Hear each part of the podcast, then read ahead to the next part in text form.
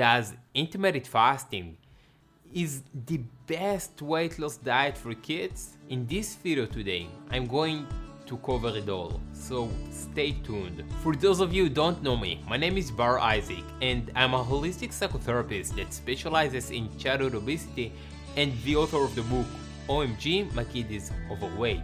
My goal in these video tips is to help your child lose weight in the right way. So let's dive in. In the last few months I got tons of messages from you guys that you ask me what do you think about fasting for kids? Does it help it? It's dangerous. So today we're going to talk about all of that and much much more. Before we dive in, do me a favor and hit the like button. It will help me to know which kind of content do you like the most and it also will help other parents to find this video. So what is it the intermittent fasting that everybody talking about? There is a few different way to do this kind of fasting. Splitting day or week into eating and fasting period. During the fasting period, you either eat very little or nothing at all. So the results that your child will eat fewer calories that eventually will lead to weight loss because most of the time we just skipping a few of our meals during the week or the day. Now the big question, this kind of diet fit for kids weight loss?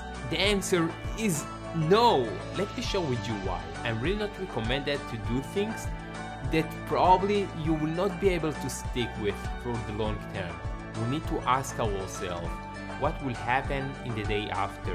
In the day that your child will stop do the fasting. Your child will have the right tools to stay on track, to eat less, to have better relationship with food or all of that was just for a quick weight loss and they really don't have the right tools to stay on track and to keep losing weight and it was just another quick fixes and because they don't have the right tools they will gain all the weight back. Probably this is what would happen and it's so so important to avoid these kind of things because it will just make your child feel shame and guilty and it will make them think that this is maybe how they meant to be. So how can you know what is the right diet for your child?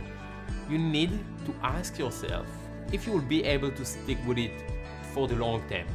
If this kind of diet fit to your child lifestyle. You will not try to do keto if your child is vegetarian, right? So make sure that the diet or any other thing that you try fit to your child lifestyle, to your needs, and if you'll be able to stick with it for the long term.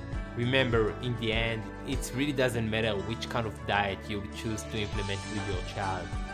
What really matters is that you help your child create healthy relationship with food and healthy habits that they will be able to keep doing for the rest of their lives.